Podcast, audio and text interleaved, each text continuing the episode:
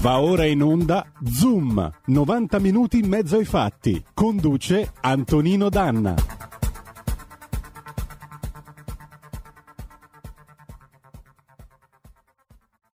L'avventura, buongiorno, siete sulle magiche, magiche, magiche onde di RPL, questo è Zoom, 90 minuti in mezzo ai fatti, io sono Antonino Danna e questa è la puntata di martedì 12 ottobre dell'anno di grazia 2021. Cominciamo con un appello, ricordatevelo. In ospedale il sangue serve sempre, andate a donarlo perché salverete vite umane. Chi salva una vita umana salva il mondo intero. Oltre a questo, noi oggi cominciamo la nostra puntata, permettete, con un ricordo dell'immenso Elio Pandolfi. Elio Pandolfi, intanto permettetemi di salutare in plancia comando il nostro eh, Roberto Colombo, il nostro nocchiero. Elio Pandolfi è stato un grande attore del teatro italiano, è stato anche un grande doppiatore e tra le sue attività molti hanno ricordato ieri quella di doppiatore di Stanlio.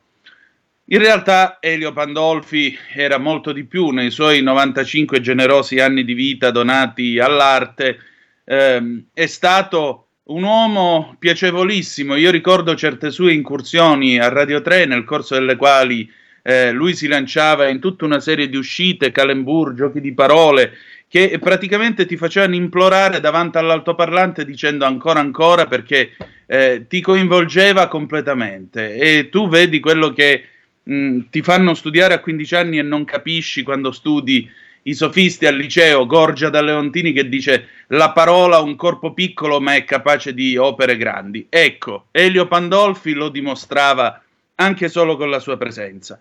Tra le sue attività, molti di quelli che hanno la mia età probabilmente se lo ricorderanno, Elio Pandolfi è stato il narratore, nonché la voce di Bossog, il cattivo di Hazard. Ebbene sì. Lui era sia il narratore che la voce di Bossog, tra l'altro l'attore che interpretava Bossog eh, parlava correntemente l'italiano perché era poliglotta, però veniva doppiato in Italia da, eh, dal buon Elio Pandolfi. E allora cominciamo la nostra trasmissione con un ricordo di certe mattine degli anni Ottanta, quando non si andava a scuola per vari motivi, probabilmente perché si aveva la febbre, probabilmente perché si bigiava e allora si preferiva restare a casa. E quelle mattine c'era questo pezzo di Augusto Martelli, la ballata di Boe Yuk, 1981, e andiamo.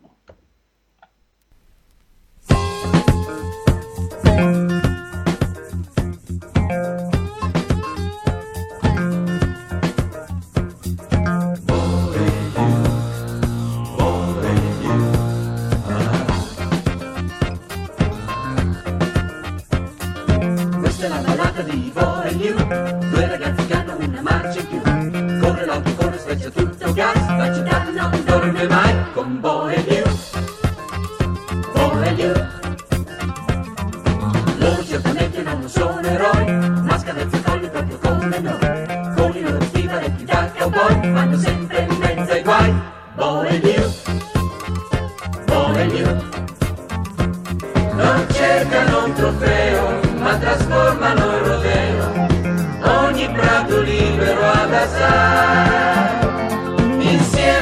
al giorno e succede il finimondo.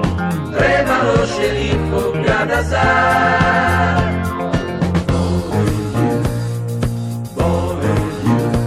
Ah.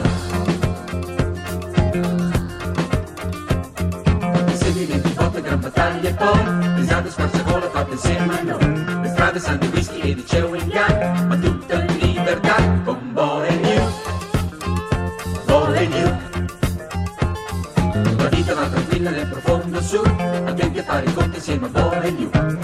che tu un giorno poi li vedrete cosa vi dirà di Bonelieu, Bonelieu.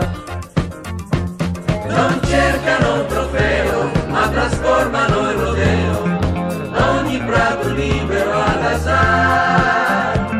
Insieme notte e giorno, e succede il finimondo, trema lo sceriffo che ad Gadasar.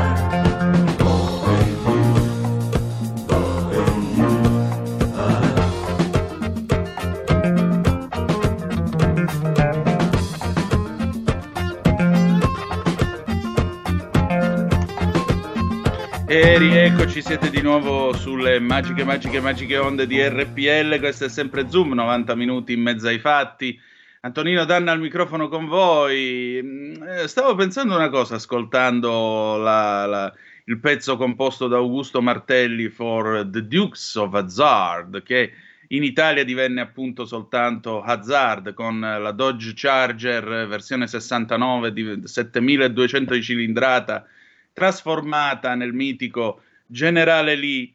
Eh, ci avete fatto caso che il coro canta dicendo e succede il finimondo, ma non è che questi erano piemontesi, ma voi ve li immaginate Hazard in piemontese, sarebbe bellissimo. Bossog che cazzia Rosco dicendogli eh, Rosco te sei un picciu insomma tutte robe di questo genere.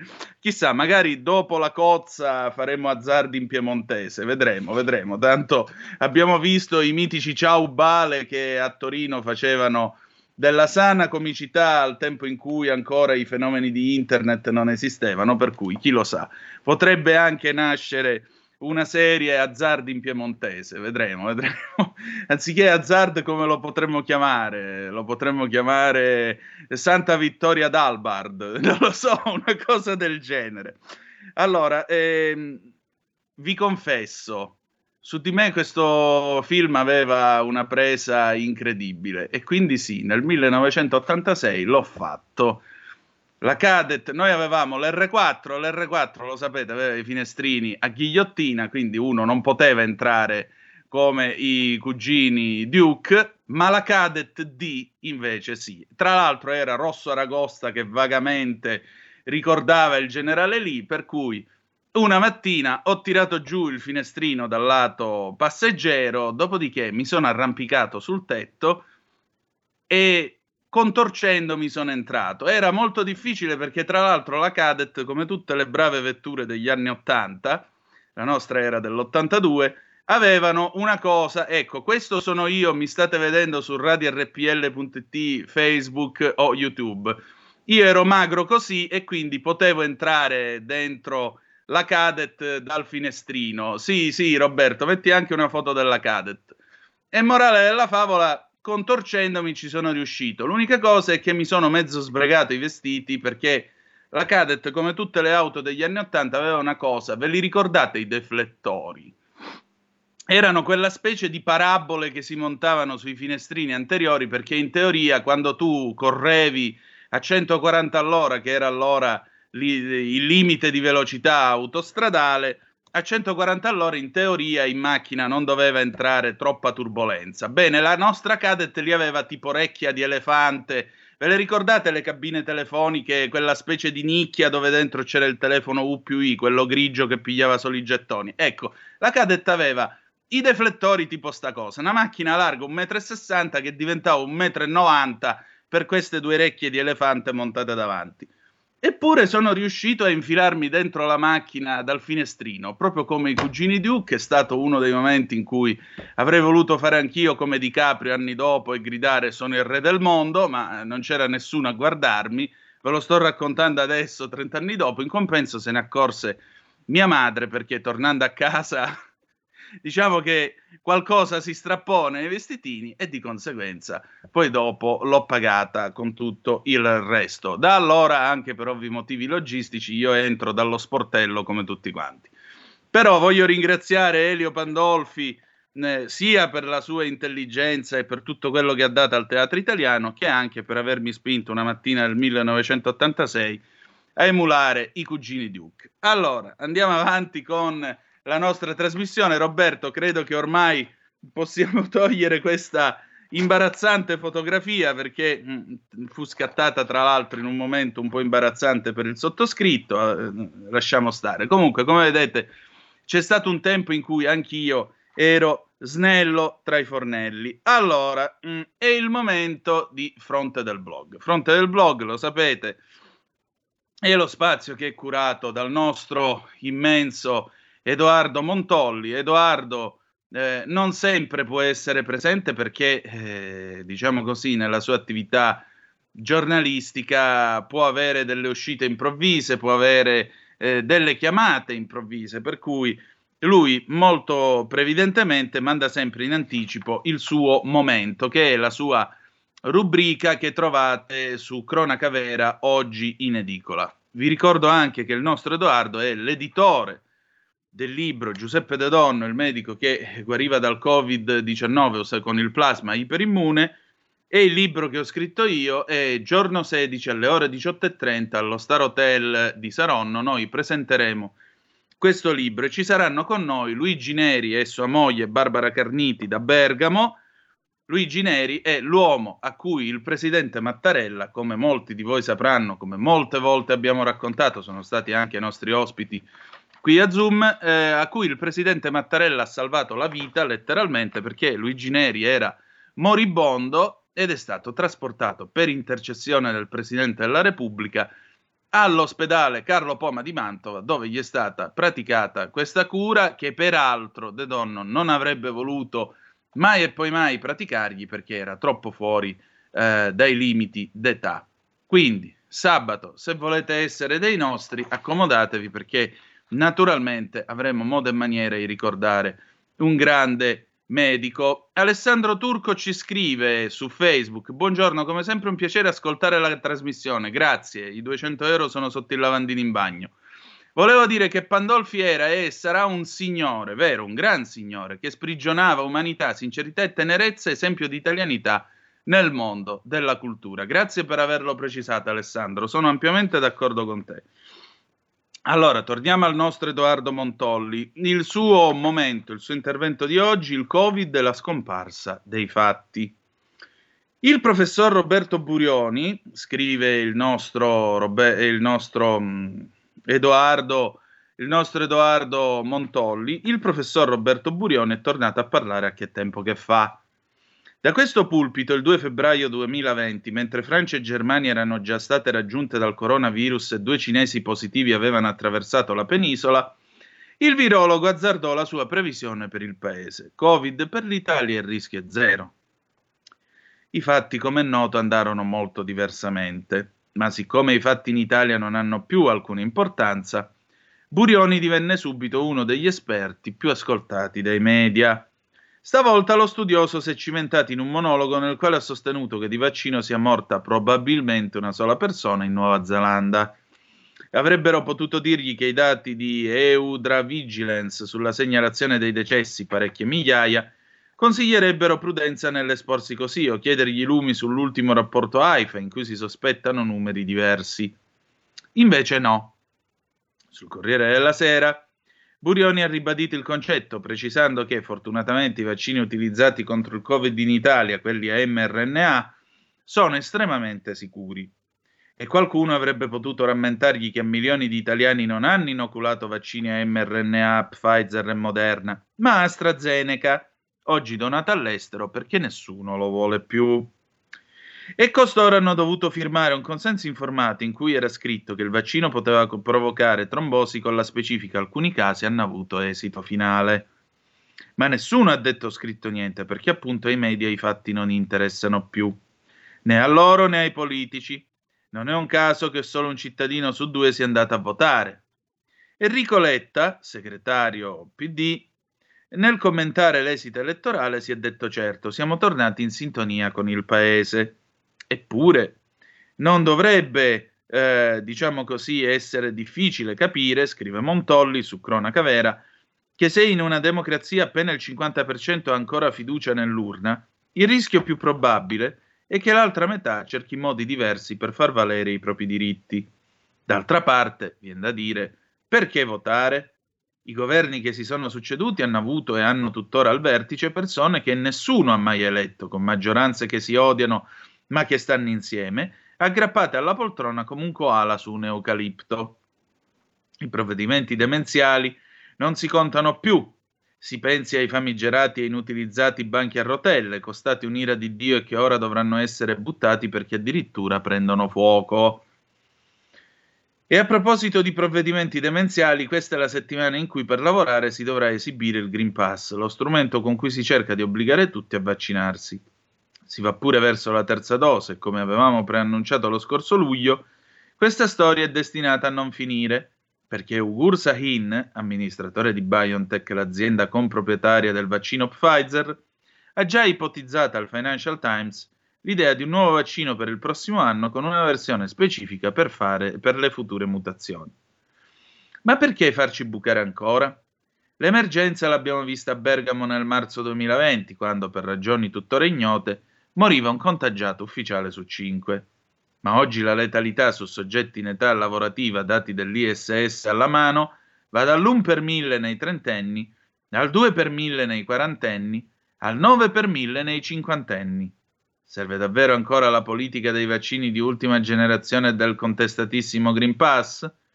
Oggi il protocollo del Mario Negri, a base di aulin o aspirina e antibiotici, molto diverso dalla controproducente tachipirina e vigile attesa imposta dal governo, è in grado di ridurre del 90% l'ospedalizzazione. Dunque, perché tenere gli italiani sospesi nell'emergenza a portata di lascia passare? Non si sa. Però l'AIFA ha pure finalmente autorizzato l'uso di tre farmaci anti-Covid che da mesi attendevano il via libera dell'EMA e capaci di abbattere la mortalità, tra cui l'Anakinra e il, Baric- e il Barictinib, Curiosamente questi ultimi due sono solitamente indicati per l'artrite reumatoide. Curiosamente perché, per la medesima patologia, è indicato un altro farmaco che veniva utilizzato da centinaia di nostri medici assai prima dell'era dei nuovi vaccini. Addirittura nella primavera del 2020, fino a quando un falso studio ad opera tra gli altri di uno scrittore di fantascienza e una moderna porno non convinse l'AIFA a bloccarne l'uso senza mai più riprenderlo parliamo dell'idrossiclorochina. E siete in tanti a sapere che cos'è perché abbiamo più volte intervistato il professore che eh, faceva appunto gli interventi con l'idrossiclorochina, il professor Cavanna. Se non che eh, ci viene il dubbio che anche questa, scrive Montolli, già adottata contro la SARS, funzionasse e potesse aiutare a risolvere le cose già un anno e mezzo fa. Ma all'epoca i nostri esperti dei salotti TV la giudicavano roba pericolosa o quantomeno inutile come il plasma iperimmune. Così i dottori che giuravano di aver guarito tantissime persone con tali cure venivano trattati sui media alla stregua di ciarlatani. E noi ne conosciamo uno che è stato demolito come uomo e come scienziato, e quest'uomo si chiama Giuseppe De Donno. E il Ministero della Salute ribadiva: idrossiclorochina e plasma non funzionano, e invece funzionano. E sarà anche così. Ma come sempre i fatti sono scomparsi dai giornali, televisione e politica. C'è infatti un paese che fin dal febbraio del 20 ha raccomandato l'uso di idrossiclorochina e plasma iperimmune ai propri medici. È lo stesso paese che ha usato un vaccino tradizionale di cui però i nostri scienziati e i nostri governanti non si fidavano. Un paese la cui densità abitativa è infinitamente superiore alla nostra e nel quale dunque nessun durissimo lockdown senza adeguate cure avrebbe potuto fermare la strage di un'epidemia scoperta settimane dopo i primi contagi. È la Cina, il luogo in cui tutto è cominciato.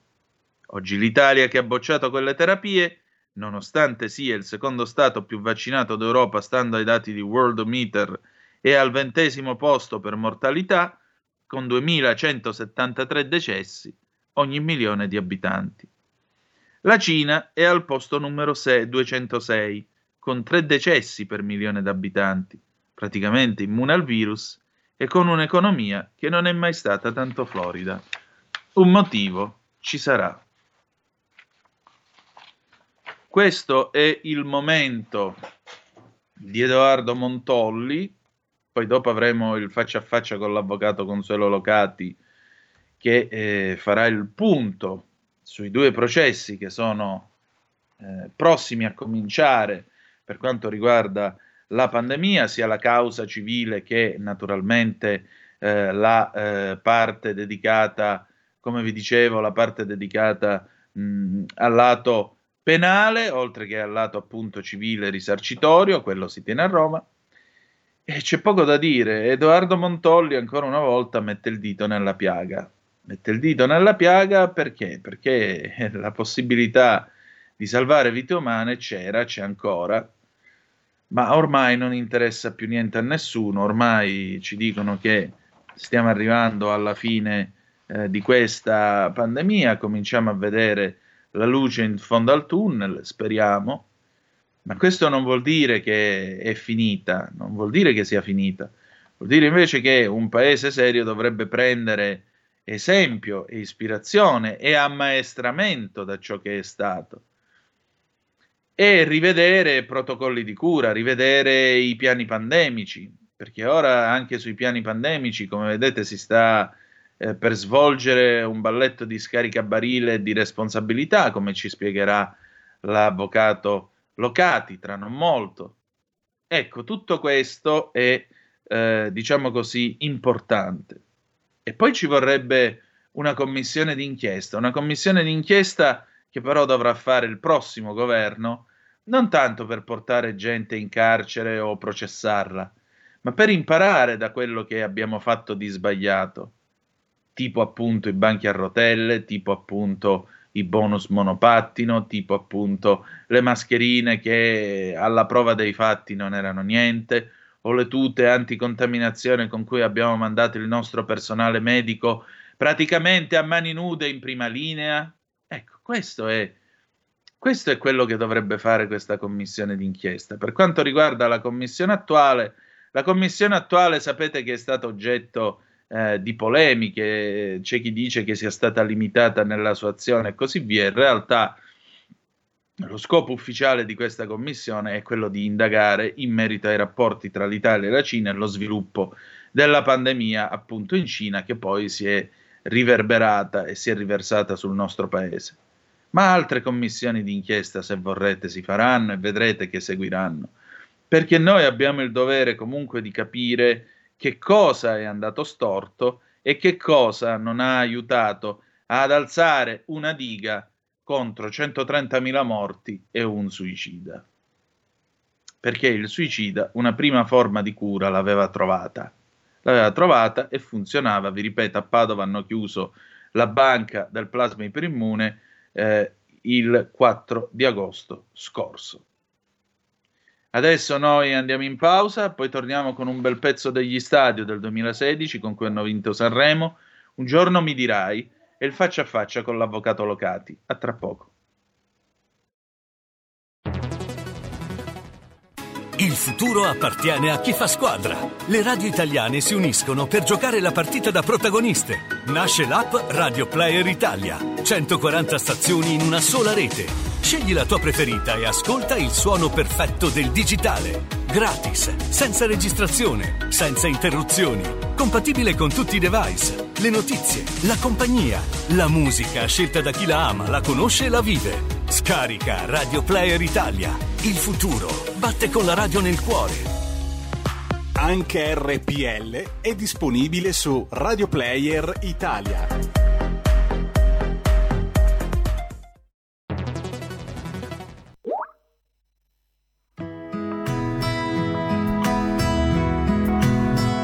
Un giorno ti dirò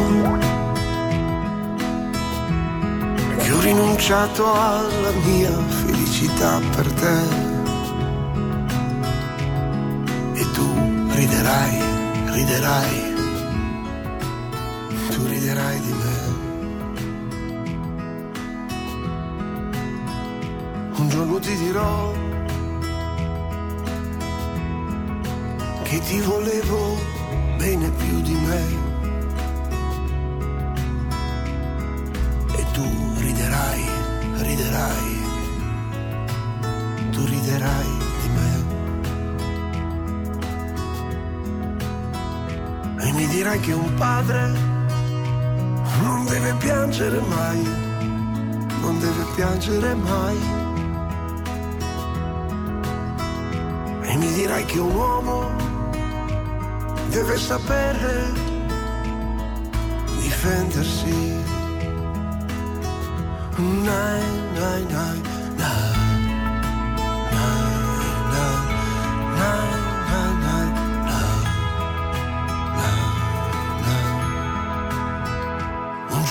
dirò che ho rinunciato agli occhi suoi per te non capirai e mi chiederai perché. E mi dirai che un padre non deve piangere mai, non deve arrendersi mai. Dirai che un uomo deve sapere proteggersi.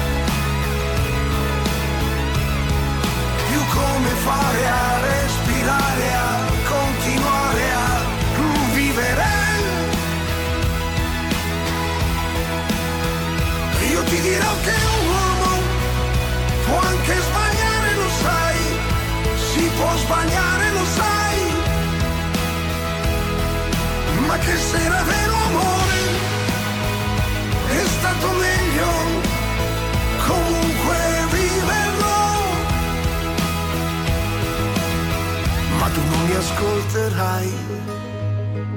Già so che tu non mi capirai. E non mi crederai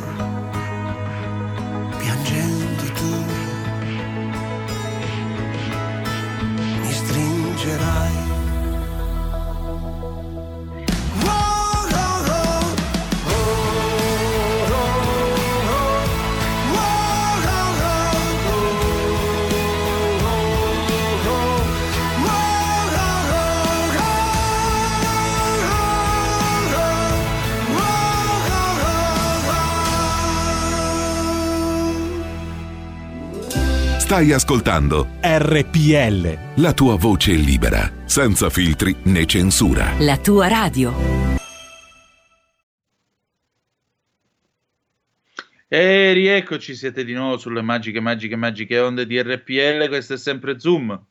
90 minuti in mezzo ai fatti. Antonino Danna al microfono con voi. Allora, ho il piacere di presentarvi eh, il faccia a faccia con l'avvocato Consuelo Locati, che come sapete è bergamasca, una passione per il diritto e una per la pittura e abbiamo messo questo pezzo, un giorno mi dirai, che è la storia di un padre e di una figlia, perché un giorno il Covid ha bussato alla sua porta e le ha portato via il padre e di questo ne parleremo anche nel finale dell'intervista, come ascolterete. Da allora, diciamo così, sta combattendo appunto per cercare di dare giustizia uh, alle famiglie delle vittime e, e naturalmente eh, il suo obiettivo è avere verità e giustizia per tutti quanti. Lei è stata già altre due o tre volte nostra gradita ospite. Io l'ho sentita ieri pomeriggio, la ringrazio eh, per fare il punto della situazione. Quindi, Roberto, se siamo pronti, possiamo mandare il video e poi ci risentiamo allo 0266203529 se volete intervenire per telefono oppure se volete mandarci le vostre zappe anche durante la trasmissione dell'intervista del nostro faccia a faccia al 346 642 7756. Grazie e a tra poco.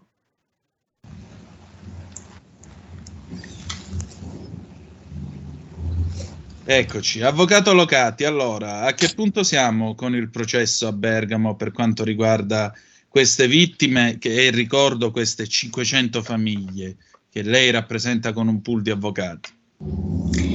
Ma eh, allora il, proce- la, la, il, procedimento penale avanti il tribunale, la procura di Bergamo è eh, in una fase, diciamo così, per noi di attesa, nel senso che eh, probabilmente si sta ancora aspettando la perizia del professor Crisanti per capire poi eh, come muoversi. Sicuramente a fine anno scadrà il termine per le indagini preliminari, per cui sicuramente qualcosa eh, dovrà succedere. Vedremo, attenderemo. Per quanto riguarda invece la causa civile al Tribunale di Roma, che è quella che vede coinvolte più di 500 familiari delle vittime, beh, lì eh, c'è stato un rinvio al 30 o il 31 marzo del 2022 e probabilmente, anzi sicuramente in quella sede inizierà il processo vero e proprio, quindi le istanze istruttorie, i termini di legge, insomma, per eh, aprire quello che si chiama la fase istruttoria del procedimento civile. Ecco, che cosa è emerso in tutto questo tempo? Quali altre eh, anomalie a vostro parere sono emerse e che porterete ovviamente a dibattimento?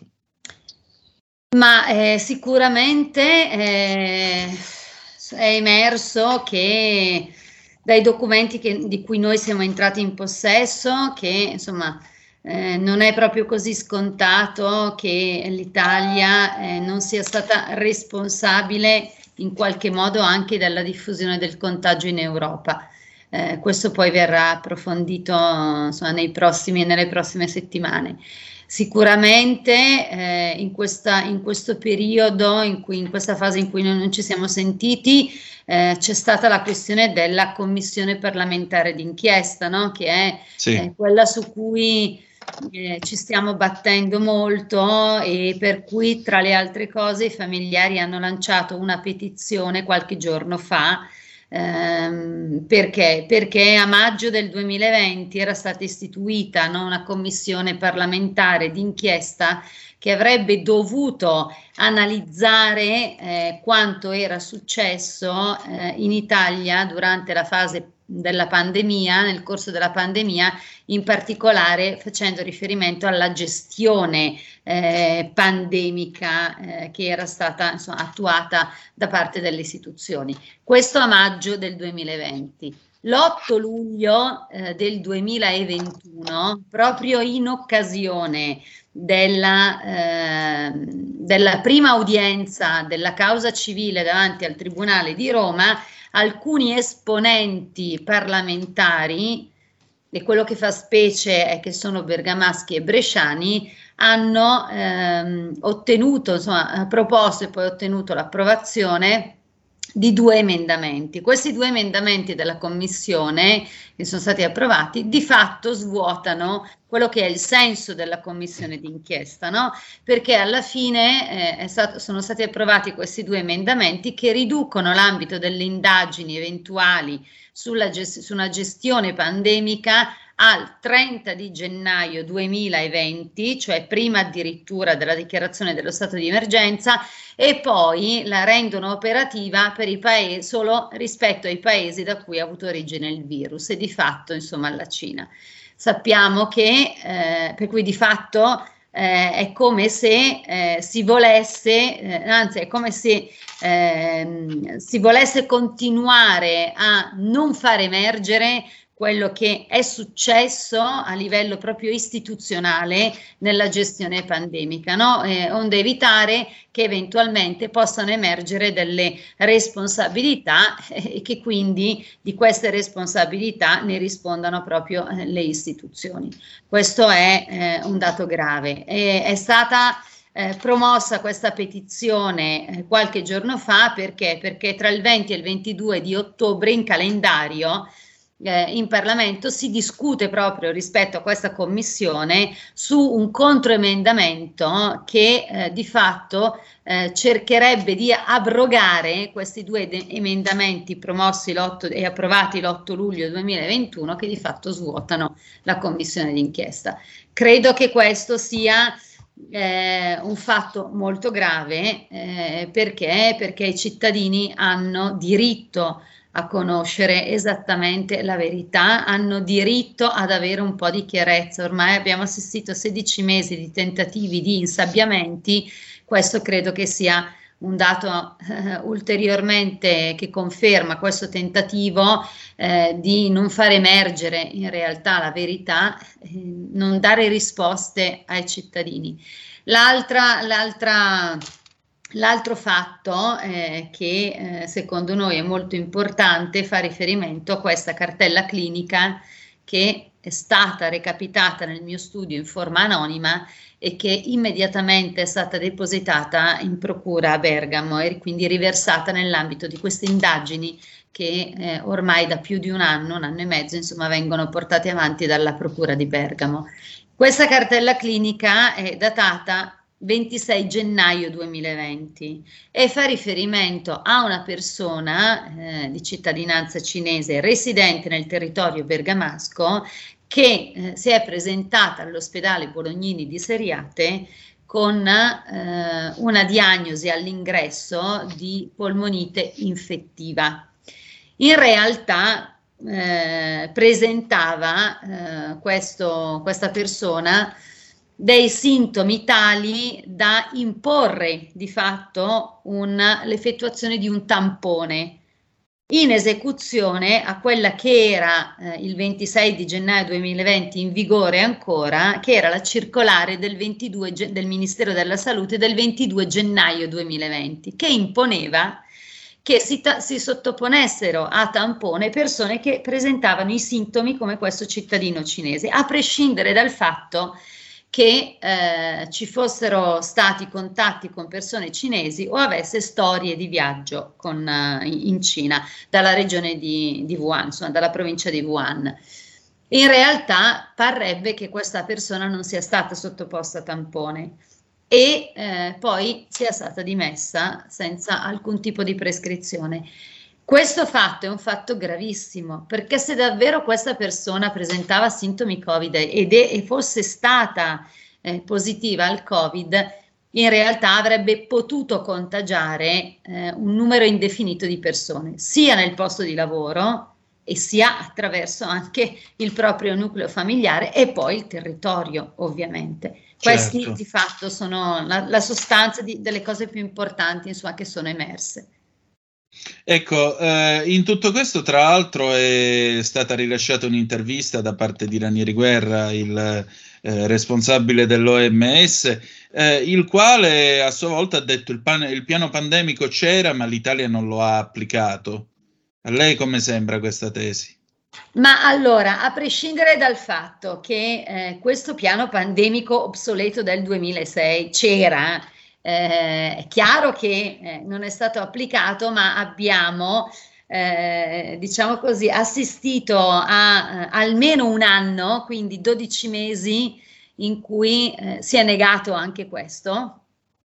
Eh, in cui addirittura qualcuno aveva detto che non, non era necessario no, attuare questo piano pandemico, però d'altro canto in fretta e in furia avevano, corsi, tent- avevano tentato di correre ai ripari redigendo questo piano segreto per rispondere a un'eventuale emergenza Covid. Vorrei dire che questo piano segreto anti-Covid eh, era datato 26 febbraio 2020, quindi già in piena pandemia, questo per dire. Ma di fatto non è che fa eh, quello che eh, eh è il dato rilevante è che c'è l'ammissione da parte di un rappresentante istituzionale del fatto che uno non ci fosse un piano pandemico, due che questo piano pandemico non era stato attuato, che poi eh, fosse possibile attuarlo, questo è un altro discorso. Noi abbiamo depositato anche agli atti del Tribunale Civile eh, varie relazioni molto sistematiche, molto approfondite del generale Lunelli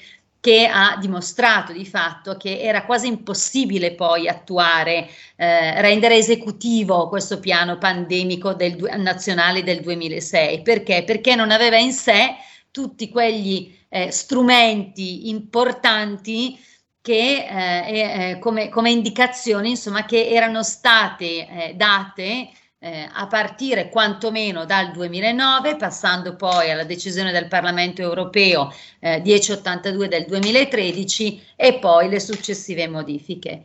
Quello che mi viene da dire è, allora, eh, Guerra dichiara che aveva lasciato indicazioni quando poi eh, se n'è andato no, dalla Direzione Generale di Prevenzione nel 2017, aveva lasciato indicazioni per poter adeguare e aggiornare il piano nazionale pandemico.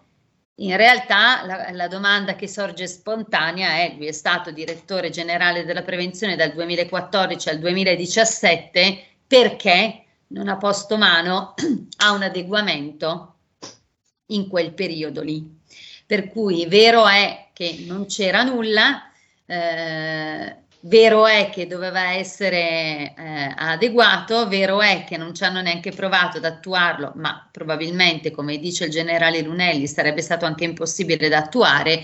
Vero è che le responsabilità sono anche le sue. Stiamo assistendo adesso a un fatto un po' diverso, no? Se prima si negava che c'erano responsabilità, adesso si ammettono le responsabilità, ma si cerca di scaricare la responsabilità di atti o omissioni su altri rappresentanti istituzionali. Il dato concreto e reale, però, è che in assenza di un piano pandemico nazionale adeguato, secondo tutto quello che erano le linee guida a partire dal 2013 e la mancata attuazione della decisione del Parlamento europeo che è vincolante per gli Stati, quindi anche per l'Italia, senza l'attuazione di un regolamento sanitario internazionale modificato nel, 2015, nel 2005. Ecco, senza tutto questo l'Italia è risultata assolutamente impreparata, c'è stata la catastrofe e la strage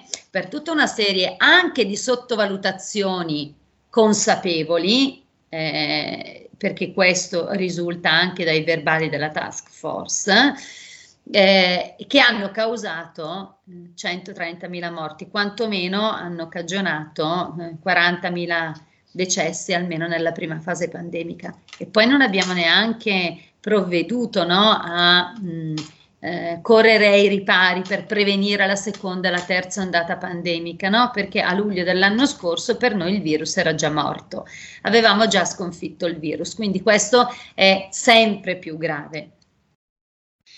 Che cosa, che cosa dovremmo imparare da questa vicenda? Perché a me sembra invece che non abbiamo imparato assolutamente niente. Noi non abbiamo imparato nulla, e confermo, non abbiamo imparato niente. Il problema è che secondo me, eh, a partire dai livelli più alti, no? eh, eh istituzionali che governano le nostre vite, eh, bisognerebbe pensare più ai cittadini e meno alle poltrone, perché questo e anche le quello, quello che è successo, tutti questi tentativi di non ammettere responsabilità, errori, eh, sottovalutazioni eh, derivano anche dal fatto che eh, non ci si vuole assumere le responsabilità delle proprie azioni di fronte ai cittadini con le conseguenze che ne derivano dall'assunzione di queste responsabilità. Eh, bisognerebbe imparare a avere a cuore davvero eh, il benessere della cittadinanza, dei cittadini che votano i propri rappresentanti, ci si dimentica che i rappresentanti istituzionali rappresentano i cittadini. E poi soprattutto bisogna imparare l'umiltà di imparare, no? E quindi se ci sono delle direttive eh, che vengono impartite anche a livello internazionale per tutelare in questo caso il diritto alla salute, ma dal diritto alla salute derivano anche tanti altri diritti, no? il diritto al lavoro, eh, il diritto a mantenere quantomeno un'economia che eh, non sia in, recesso, perché noi prima o poi arriveremo anche alla recessione se andiamo avanti così, no? Perché di fatto eh, c'è anche questo rischio. Eh, tutto questo ehm, probabilmente sarebbe stato evitato con queste conseguenze se noi avessimo avuto l'umiltà di eh, partecipare magari alle riunioni eh, indette dagli organi istituzionali, dagli organi internazionali. Ricordo che il 17 gennaio 2020 era stata convocata nell'Unione Europea una riunione tra tutti gli Stati membri per cercare di capire come, per, perché venivano date le direttive su come affrontare eh, la pandemia, no? almeno in fase iniziale. No? In quella riunione si era detto che per esempio i termoscanner negli aeroporti poco servivano. Noi ci siamo dimenticati di leggere la mail di convocazione della riunione, no? E la conseguenza che abbiamo avuto è che negli aeroporti c'erano i termoscanner a forma di panda, perché c'è anche questo da dire e ricordiamocelo, no? Anche questo, per cui voglio dire, eh, di fatto eh, tutto quello che è successo, di tutto quello che è successo, le spese ne hanno fatto in questo momento solo i cittadini, i cittadini che non ci sono più perché sono morti e i cittadini familiari di queste persone che sono morte che non riescono a tornare a una normalità perché eh, sono veramente incapaci di capacitarsi di quello che è successo. Quindi l'umiltà e poi insomma eh, dovremmo imparare che per ogni azione c'è sempre eh, una reazione e una conseguenza, no? per cui ad ogni errore corrisponde anche un danno che viene cagionato e bisognerebbe imparare che ci sono le responsabilità per aver cagionato il danno che tutti si devono assumere. Senta, eh, Bergamo è stata la terra più martoriata da questa pandemia, la zona più martoriata in Italia da questa pandemia. Ora che questo paese è di nuovo in zona bianca, ora che le vaccinazioni sembrano fare effetto, ora che comunque diciamo la grande onda sembra essere passata, eh, Bergamo ha imparato qualcosa da tutto questo o è già dimenticato secondo lei? C'è ancora attenzione attorno a quello che state facendo? Che clima c'è? Ma rispetto a quello che stiamo facendo c'è molta attenzione, non a caso noi stiamo ricevendo ancora tante richieste di adesione da parte di tantissimi cittadini per poter intervenire nella causa civile. Eh, sicuramente, eh, sicuramente abbiamo imparato molto poco anche qua.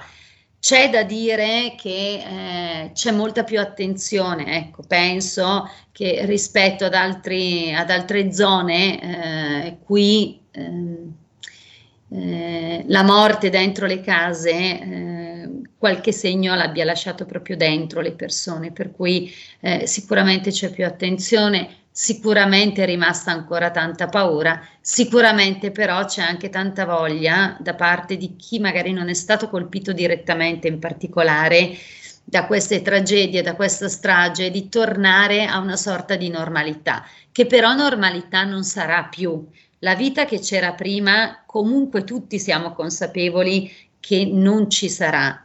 E questa è eh, la cosa drammatica, no? Perché paradossalmente tanti vorrebbero ritornare alla vita che c'era prima, ben consapevoli del fatto che non si può tornare alla vita di prima. Quindi anche a livello psicologico c'è una sorta di frustrazione, di impotenza, no? eh, la rabbia che sale e che poi porta, quando la gente è arrabbiata, poi eh, nelle piazze succede veramente l'incommentabile.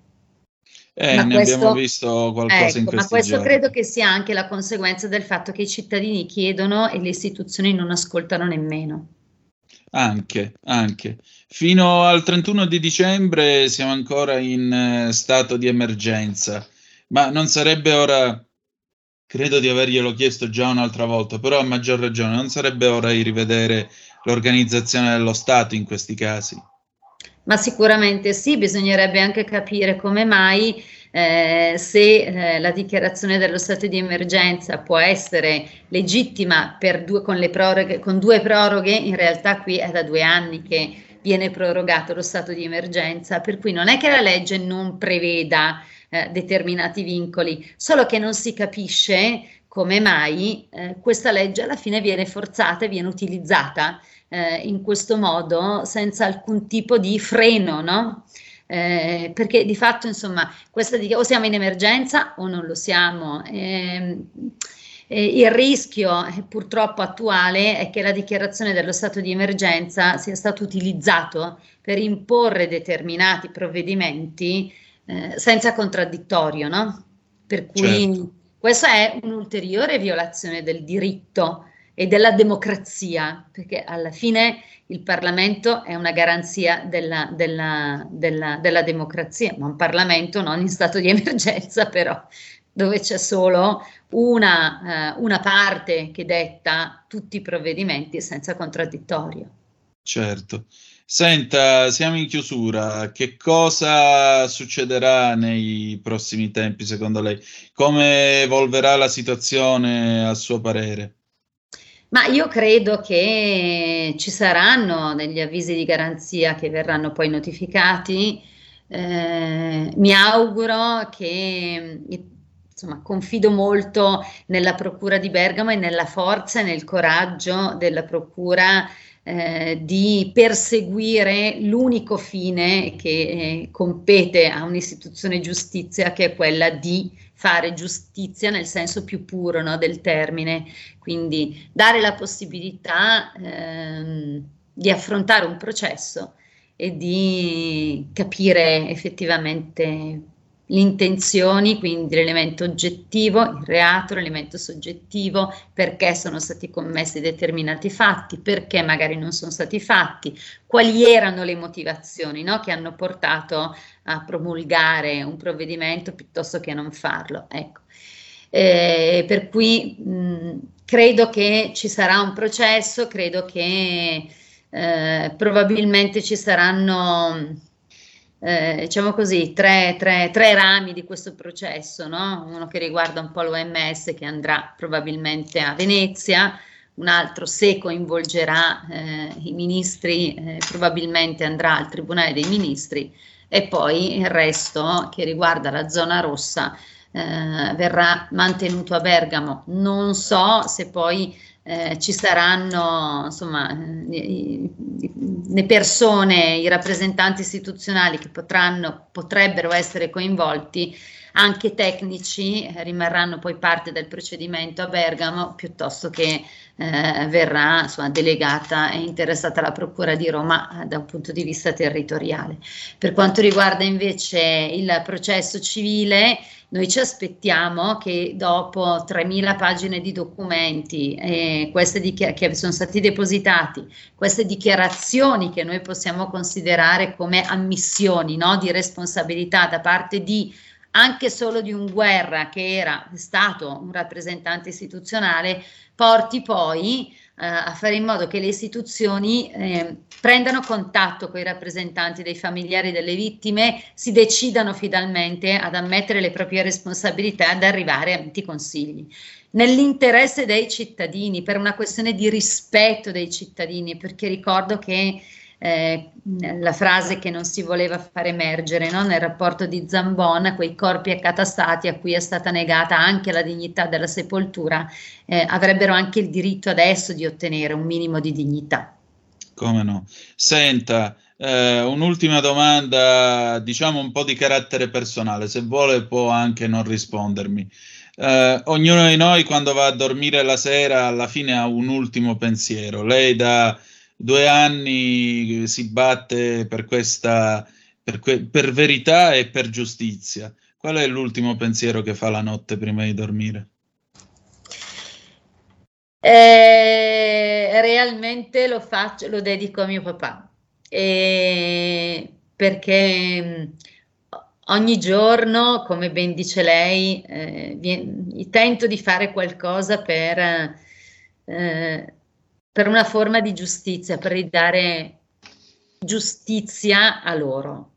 E, e spero sempre che mio padre sia un pochino, ogni giorno un pochino più orgoglioso no? Di, della guerra che con tanto coraggio eh, Robert, io, i miei colleghi del team tutti i giorni affrontiamo contro quello che sembrano muri di gomma e montagne invalicabili, però pian piano eh, stiamo riuscendo insomma a, ad arrivare almeno a metà della montagna, credo che ci siamo arrivati e pian piano forse riusciremo anche a spostarla questa montagna. Grazie. Grazie.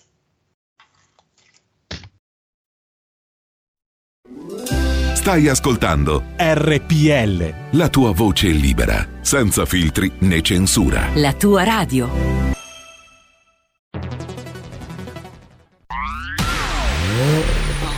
Auto nuova fiammante col suono nuovo. È il DAP Plus che si sente a tuono. La provi e senti subito com'è che va Da Plus la tua radio migliorerà. Digital Radio, il suono perfetto. Dub Plus. Anche RPL, la tua radio, è in Digital Radio. Porta con te ovunque RPL la tua radio. Scarica l'applicazione per smartphone o tablet dal tuo store o dal sito radiorpl.it. Cosa aspetti?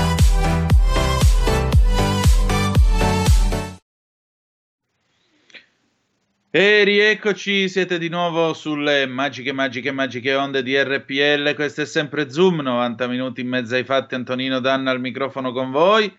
E naturalmente riprendiamo il nostro cammino, riprendiamo anche la nostra eh, riflessione su quello che abbiamo appena ascoltato dalle parole, dalla viva voce dell'avvocato Consuelo Locati. Eh, che dire di più? Che dire di più? Il punto è che eh, questo inevitabilmente suscita delle domande e infatti al 346 642 7756 è arrivata una zappa dalla nostra Mary che ci scrive: Buongiorno, una domanda. La Cina potrebbe dover risarcire qualcosa? Grazie. Eh, la domanda è intelligente. Io spero davvero che eh, i risultati di questa commissione d'inchiesta portino il governo italiano ad avanzare una richiesta di risarcimento dei danni alla Cina. Certo, bisognerà dimostrare che questo virus è stato eh, per incuria diffuso anche nel nostro paese, dimostrare comunque che ci sia stata la volontà di colpirci, di danneggiarci, eccetera, eccetera, eccetera, e allora a quel punto è chiaro che uno potrà chiedere, avanzare delle richieste. Poi sapete, i rapporti di diritto internazionale sono sempre quelli, diceva il, il, il compianto Bruno Conforti, che è stato uno dei più grandi internazionalisti eh, della storia del diritto italiano, nel suo manuale di diritto internazionale spiegava proprio questo: i rapporti di diritto internazionale, il principio pacta sunt servanda, no? i trattati si rispettano, ma anche in generale le richieste che vengono avanzate e così via, quindi anche un'eventuale richiesta di danni. E si basano sempre sui rapporti e gli equilibri di forza tra le nazioni. Ora io mi chiedo, scusate, io mi chiedo pensando insomma a chi guida la diplomazia di questo paese, mi chiedo se l'Italia abbia sufficiente peso specifico per poter imporre o comunque avanzare una richiesta di risarcimento danni nei confronti della Cina. E questo, francamente, mi, mi, mi, mi lascia, lascia un po' perplesso. Abbiamo una telefonata, pronto? Chi è là?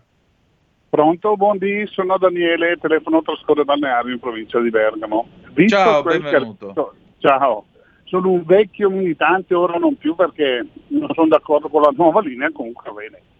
Eh, volevo chiedere, visto mh, le parole che ha pronunciato l'avvocato quando ha detto che ci sono stati dei parlamentari bergamaschi e bresciani che secondo me hanno tradito la nostra gente, che hanno portato avanti il discorso degli emendamenti per depotenziare la commissione d'inchiesta.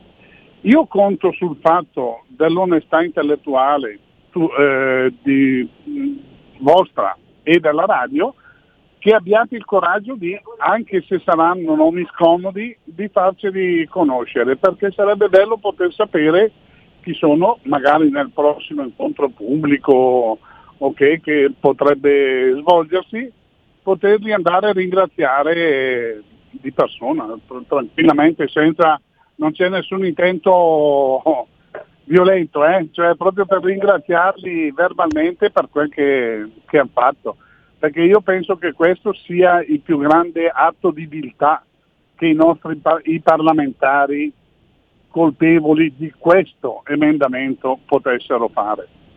E poi volevo chiedere un'altra cortesia. Eh, ieri io ho, avuto modo di ascoltare dalla tua voce, scusami se ti do del tu, ma sono Qua siamo, grandi. Ma la radio, la radio è una grande famiglia, quindi vai tranquillo, dimmi.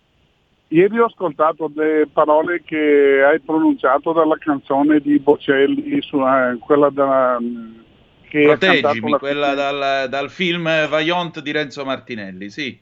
Perfetto. Ecco, volevo sapere solamente quella che la, la stavo cercando ieri eh, e non riuscivo a trovarla. Eh, perfetto, allora mi è stato un grande Cerca piacere su, perché- cerca su YouTube anche solo Bocelli Vaillant. Bocelli Vaion, perfetto, perché ieri purtroppo ho avuto la sfortuna di non poterla ascoltare perché a causa del lavoro non, non sono riuscito.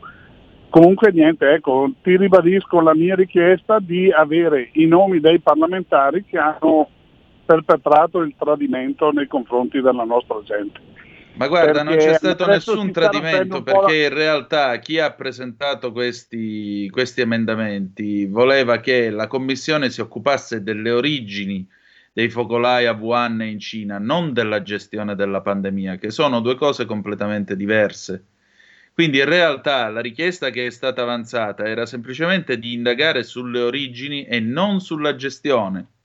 Poi sulla gestione, questo si può fare tranquillamente un'altra commissione d'inchiesta, ci sono tra l'altro due processi in corso, quindi come vedete la giustizia in qualche modo arriverà, ma non c'è stato nessun tentativo di depotenziare o di travisare il senso di questa, di questa benedetta commissione d'indagine, né più e né meno, quindi nessuno ha tradito nessuno. L'idea di fondo era indagare sulle origini, che è concetto completamente diverso. Ma nulla vieta che domani si possa fare un'altra commissione, si possa fare una commissione sulla gestione e così via. Tutto qui, né più Sì. e né meno. Va bene, comunque se si vede che ho interpretato male io le parole dell'avvocato allora. D'accordo, No, è che, è che naturalmente il gesto può essere, può prestarsi a interpretazioni, ognuno secondo, secondo il proprio lato, chiaramente, però eh, dal punto di vista dei diretti interessati, eh, la commissione che è stata proposta è stata proposta per la Cina, sulla Cina, ed è stata proposta, ribadisco il concetto, sulle origini del contagio in quel di Wuhan, ma non sulla gestione che è avvenuta in Italia, che è concetto completamente diverso. Va bene, dai, teneteci per cortesia almeno aggiornati sull'evoluzione del processo perché gli altri media se ne guarderanno bene dal, solo Ma noi continueremo a raccontarla come l'abbiamo raccontata fino all'inizio, perché voglio dire, 130.000 morti e un suicida non sono una cosa che passano così in secondo piano, anche perché significa avere qualcosa, cioè 130.000 morti, ma voi vi rendete conto che è come se spianassero Padova e facessero un parcheggio, o spianassero Reggio Calabria e facessero un parcheggio? Cioè, perché 130.000 morti parliamo di città di questa dimensione, non è che stiamo parlando di- di- del paesello arroccato in mezzo alle colline, come ce ne sono tanti nel nostro paese. Questo è il fatto. Questo è il fatto. Per cui, a maggior ragione, noi continueremo a raccontare tutto questo, anche perché eh, è stata una tragedia nazionale, una tragedia che ha scavato nelle vite di tutti e ciascuno di noi. Ha scavato nelle vite di tutti e ciascuno di noi e ha lasciato nelle vite di tutti e ciascuno di noi dei segni che nel bene e nel male noi porteremo sempre appresso vita natural durante. E qualcuno dice che il ricordo comincia con la cicatrice, cicatrici ne abbiamo e ce le ha lasciate questa vicenda. Quindi alla fine della fiera il nostro dovere è quello della memoria, il nostro dovere è quello della giustizia, ma è anche un dovere eh, di chiarezza nei confronti naturalmente di chi poi giustamente telefona e dice mi sento tradito. No, in realtà chi ha proposto gli emendamenti per limitare l'attività della commissione al 30 di gennaio non lo faceva per tappare la bocca alla commissione, ma perché il primo obiettivo era ed è nella visione di chi li ha proposti capire l'origine del contagio in quel di Wuhan e poi dopo eventualmente quando sarà il caso, quando sarà il momento si discuterà anche della gestione della, eh, e della mala gestione o della non gestione che c'è stata nel nostro paese. Certamente l'attività eh, che viene svolta in questo momento nei tribunali all'avvocato Locati, che viene svolta sia a livello civile che penale dalla procura, a livello penale dalla procura di Bergamo, a livello civile lo sapete si lavora eh, in quel di Roma, è chiaro che la magistratura poi accerterà tutte le altre responsabilità. Avete sentito che l'avvocato ha parlato della possibilità che partano presto i primi avvisi di garanzia. E questo significa che non è che siamo soli o che si vuole tappare la bocca. Come vedete, c'è un giudice a Roma, c'è un giudice a Bergamo, la verità dovrà venire fuori prima o poi. E verrà fuori. Questo è poco, ma sicuro. Ma non travisiamo però il senso di determinate prese di posizione o di determinati emendamenti, per carità. Qui non c'è nessun, nessun concetto di tappare la bocca al prossimo. Andiamo avanti con la nostra trasmissione, sono le 11.42, vi ricordo il numero di telefono 346 642 7756 se volete mandare le vostre zappe oppure 0266203529 se volete intervenire per telefono.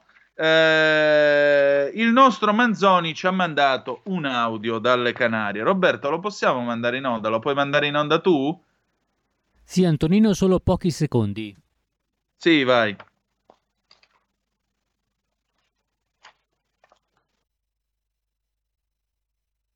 Tieni tu per favore la linea, veramente pochi secondi, ma ti prego di tenere la linea. Sì, sì, non ti preoccupare, teniamo noi la linea perché naturalmente questo è il bello della diretta. Qualche giorno fa io ho fatto una polemica, sollevato, diciamo così, una polemica abbastanza mh, critica perché la penso esattamente come il, nostro Rob- eh, come il nostro Roberto, sì, come Vittorio Sgarbi a proposito di cos'è questa voce che parla ed è la mia voce, ma io non la sento arrivare? Boh, vabbè.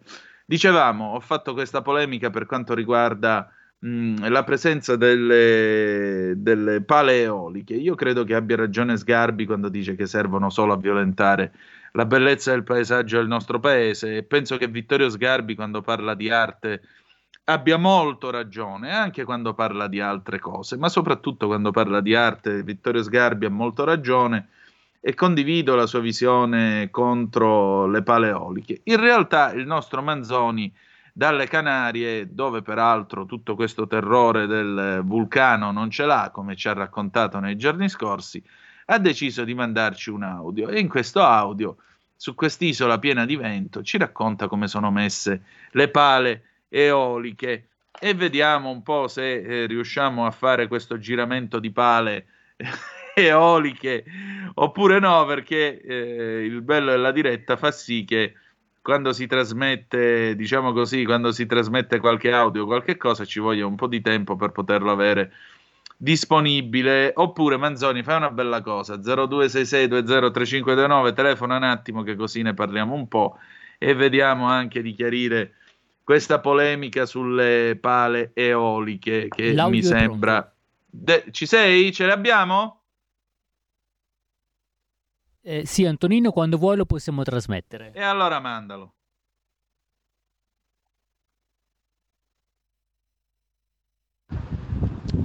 Ecco, vedi, Antonino, qui funziona tutto con le paleoliche. Io ne ho davanti 200 che funzionano tu, tu, tutta l'isola, tutta l'isola funziona con le paleoliche. E nessuno fa problemi. Ma perché? Ma perché? Non lo so nessuno si crea problemi perché ci sono le paleoliche. Adesso le stanno montando addirittura nel mare, stanno montando paleoliche nel mare, in mare aperto, come fanno Scozia, al nord della Scozia. La stessa cosa, nessuno si lamenta. Ma, ma, non lo so. Poi il secondo problema è il problema del fascismo. Allora qui il fascismo è finito nel 75 quando è morto Francisco Franco, che è morto di morte naturale, è morto di morte naturale. Poi è arrivato il re e basta. Oggi è la festa nazionale della Spagna, festa nazionale come il 2 giugno in Italia, e, ma, nessuno si pone i problemi del fascismo, ritorno al fascismo. Ma io non so perché in Italia, cazzo, questa menata del fascismo che è finita 80 anni fa, vi fate un sacco di problemi. Perché si fanno un sacco di problemi di questo tipo? Qui il partito di destra è solo Vox, non ci sono partiti di destra, ci sono partiti bah, tipo Democrazia Cristiana, mm, partiti di sinistra, eccetera, eccetera. Ma nessuno si può ah ritornano i fascisti, ritornano i fascisti, non ritorna nessuno, non ritorna nessuno. Tant'è vero che la Guardia Civile sulle portiere dell'automobile c'è sul fascio, C'è il fascio, guerra civile e c'è il fascio. Cazzo. Bah, bah, bah, non capisco, non capisco. Allora, avete sentito il buon Manzoni che spiegava le paleoliche e poi il ritorno del fascismo in Spagna. Allora, alcune precisazioni. Il 12 di ottobre è il dia della Hispanidad, perché la Madonna di Aparecida, tra l'altro, e in, gio- in questo giorno si commemora tutto il mondo di cultura eh, spagnola o iberica, quindi l'America Latina si sente spiritualmente e moralmente più unita alla Spagna e così via. Uno. Due, Franco è vero che è morto di morte naturale, morì dopo un accanimento terapeutico che definire eh, vergognoso e, e fargli un complimento, del resto lui non era stato proprio tutta questa mammola eh, di capo di Stato, anzi era un dittatore, come appunto ha precisato il nostro Manzoni, eh, e la eh, dittatura eh, franchista, diciamo così, dai primi anni 70, dal 1970 in poi. Sì, gli ultimi lampi sono stati la visita di Nixon e Kissinger, che fu un riconoscimento politico non da poco per Franco, è anche vero che però la Chiesa, che era stata una delle colonne col nazionalcattolicismo, dopo il Concilio Vaticano II ha cominciato a prendere le distanze dalla dittatura, nuove idee, i te- spagnoli più giovani, l'emigrazione, perché dalla Spagna si poteva uscire ed entrare liberamente, tanti che erano andati a lavorare in Germania, in Francia, all'estero, e quindi vedevano che cosa significava vivere in una società libera, insomma, piano piano la dittatura si è svuotata pur mantenendo il feroce carattere repressivo, perché Franco ha continuato a combinare condanne a morte fin quasi alla fine dei suoi giorni e comunque bisognava stare molto attenti a come si parlava, anche se c'era stato il tentativo di apertura, il famoso spirito del 12 febbraio del 74 con le riforme promesse da Arias Navarro, che poi non ci sono state, il bunker, la parte oltranzista dei franchisti che non voleva Juan Carlos come suo legittimo successore, eccetera, eccetera, eccetera.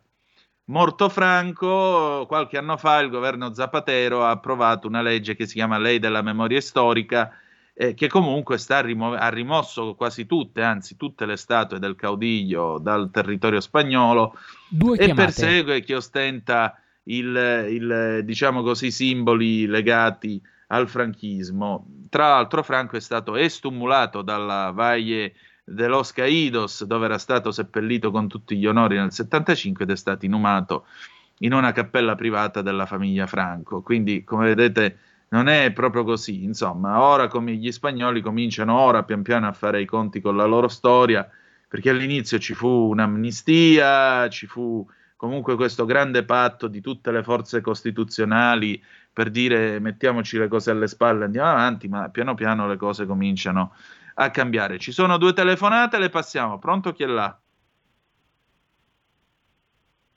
Pronto? Sì. Ciao Antonino carissimo, sono Dario, ciao caro. Qui, benvenuto, dimmi. Ascolta, volevo riprendermi, volevo, volevo riprendere il discorso un attimo di, di, di Roberto, no? giusto per dirti una cosa. Sì. No? Abbiamo un, non so, penso che ti piacerà senz'altro la serie di Peppone di Don Camillo, no? immagino. Come no? Eh, come no? Il, nel secondo, nel, il, eh, Don Camillo, Monsignore, ma non troppo. Mm. Non so se ce l'hai presente. Come no? Ecco, proprio all'inizio, proprio appena dove, nei, nei, titoli d'inizio, guarda, c'è una cosa che mi sembra proprio sputtata proprio di quello che sta succedendo Ok. qua da noi. Vai, vai, vai. Hai, hai capito quale dico, no? Che c'è Peppone Quando Peppone si Senato. sveglia sui banchi del Senato e grida E poi dice, fascisti! Vostra la colpa, la potresti mandare, non so se puoi per me, per, mm, per motivi di copyright lo puoi fare, non lo so, ma comunque No, la possiamo guarda, mandare. Più che altro è che stiamo in chiusura perché sono le 11.51. Però Ok. diciamo una cosa, io la penso come il professor Rainis, che è un costituzionalista, certo non è di centrodestra, quindi non gli, non gli si può dire che sia un fiancheggiatore di Forza Nuova, benedetti Dio. Il professor Michele Ainis dice stamattina sul dubbio chiaramente eh, questi qui vanno processati uno per uno, condannati secondo le leggi dello Stato e eh, non bisogna farne degli eroi e non bisogna gonfiare la tigre di carta che essi sono. Per cui... E non solo, poi guarda quello che, quello che, è successo a Torino, però di quelli non se ne parla, eh. di quelli dei, dei, dei, dei, rossi che addirittura incitano alla rivolta, alla, alla... Queste, di queste cose non, non, non, dici niente nessuno. Non, non, riesco a capire, cioè, il, eh, sì, resta comunque il fatto che la, la precisazione, la distinzione chiara l'ha fatta Salvini Esatto, un esatto, conto è chi va pacificamente in piazza e protesta esatto. e un esatto. conto è chi va e sfascia. Bravo, bravo, esatto. Grazie, ciao Antonino, un abbraccio, ciao carissimo. Grazie a te. Abbiamo l'immenso al telefono. Manzoni, buondì. Sì, buongiorno. Hai Dimmi. dimenticato una cosa. Un anno e mezzo fa, due anni fa, hanno rimosso la salma di Francisco Franco del mausoleo che aveva fatto costruire al Pardo a Madrid, dove era sepolto. L'hanno rimosso e l'hanno messo in cimitero normale. E nessuno sì. si è scandalizzato. È stata una cosa fatta dal governo di sinistra. Punto. Basta. Hanno preso la gente, non si è, no, hanno fatto manifestazioni qui e su e giù. Basta, è tutto qua. Perché alla gente ormai Franco non interessa più, tra l'altro, è un capitolo ormai chiuso. Eh, allora, e... allora, scusa, eh, scusa, scusa, scusa, allora fammi capire, in Italia a chi interessa Mussolini? A chi interessa Mussolini, che è morto 80 anni fa? A chi interessa? Qual è il problema? Qual è il problema? Perché qui qualunque, ognuno che fa qualcosa, ah, è un fascista, è un fascista, ecco, quando non sanno cosa dire, ti dicono che è fascista e basta finito quando hanno detto che sei un fascista è finita la cosa, è finita la storia, non può più parlare, perché sei un fascista, punto, ciao. Ma sai, una volta, visto che stiamo parlando di Mussolini, quando Mussolini dirigeva il Popolo d'Italia, il suo giornale, e prendeva anche finanziamenti dagli inglesi perché si schierasse a favore dell'intervento dell'Italia nella Prima Guerra Mondiale, lui che prima era stato neutralista, ma allora era ancora socialista, poi ha cambiato bandiera. Un bel giorno scoppiò una lite tra due redattori perché uno era andato a letto con la moglie dell'altro. Allora Mussolini venne investito della questione, gli si disse: Senti un po', ma chi è che ha ragione tra noi due? Risposta: Il cornuto ha sempre torto, il verdetto è inappellabile. Basta togliere all'espressione cornuto, sostituire quella fascista e vedi che abbiamo la soluzione. In questo paese stiamo tornando a un clima da anni 70 nel quale chi non la pensa in un certo modo, chi non la pensa come i compagni, naturaliter è un fascista. Torno a ripetere, il professor Michele Ainis, costituzionalista di estremo livello, dice oggi che Fiore e compagnia bella, tutti quelli che hanno eh, assaltato la sede della CGL, atto che va condannato a prescindere, che va condannato a prescindere perché non è né protestare né manifestare quello, ecco, eh, vanno processati e vanno eventualmente, ovviamente nell'ambito della dialettica processuale, eh, vanno condannati secondo le leggi dello Stato. Punto. Né più né meno, senza trasformarli in eroi. Basta. Ancora nel 3000, nel 2021 io devo sentire parlare di rischio fascismo che addirittura bisognerebbe mettere fuori, fuori dalla legalità la Lega e Fratelli d'Italia. Ma stiamo scherzando? Perché voi avete visto eh, la Meloni o Salvini con l'orbace a braccio teso che inneggiano al duce sulle, sulla pubblica piazza? La Meloni è nata nel 77, Salvini è del 73. Dov'è il fascismo? Insomma, calma con certe ossessioni e calma con certe cose. Certamente esiste chi però nella sua testa coltiva ancora queste fandonie e chiaramente va in giro a causare dei problemi. Ma per questo ci sono la magistratura e gli inquirenti. Abbiamo finito, dopo di noi c'è Sara Carino con il suo bellissimo Alto Mare. Noi ci lasciamo con una bella canzone d'amore, Donna Summer, MacArthur Park del 1978. Grazie per essere stati so. con noi. Ci sentiamo domani alle 10.35 trattabili e ricordate che the best is yet to come, il meglio deve ancora venire. Vi ha parlato Antonino Danna. Buongiorno. Avete ascoltato Zoom, 90 minuti in mezzo ai fatti.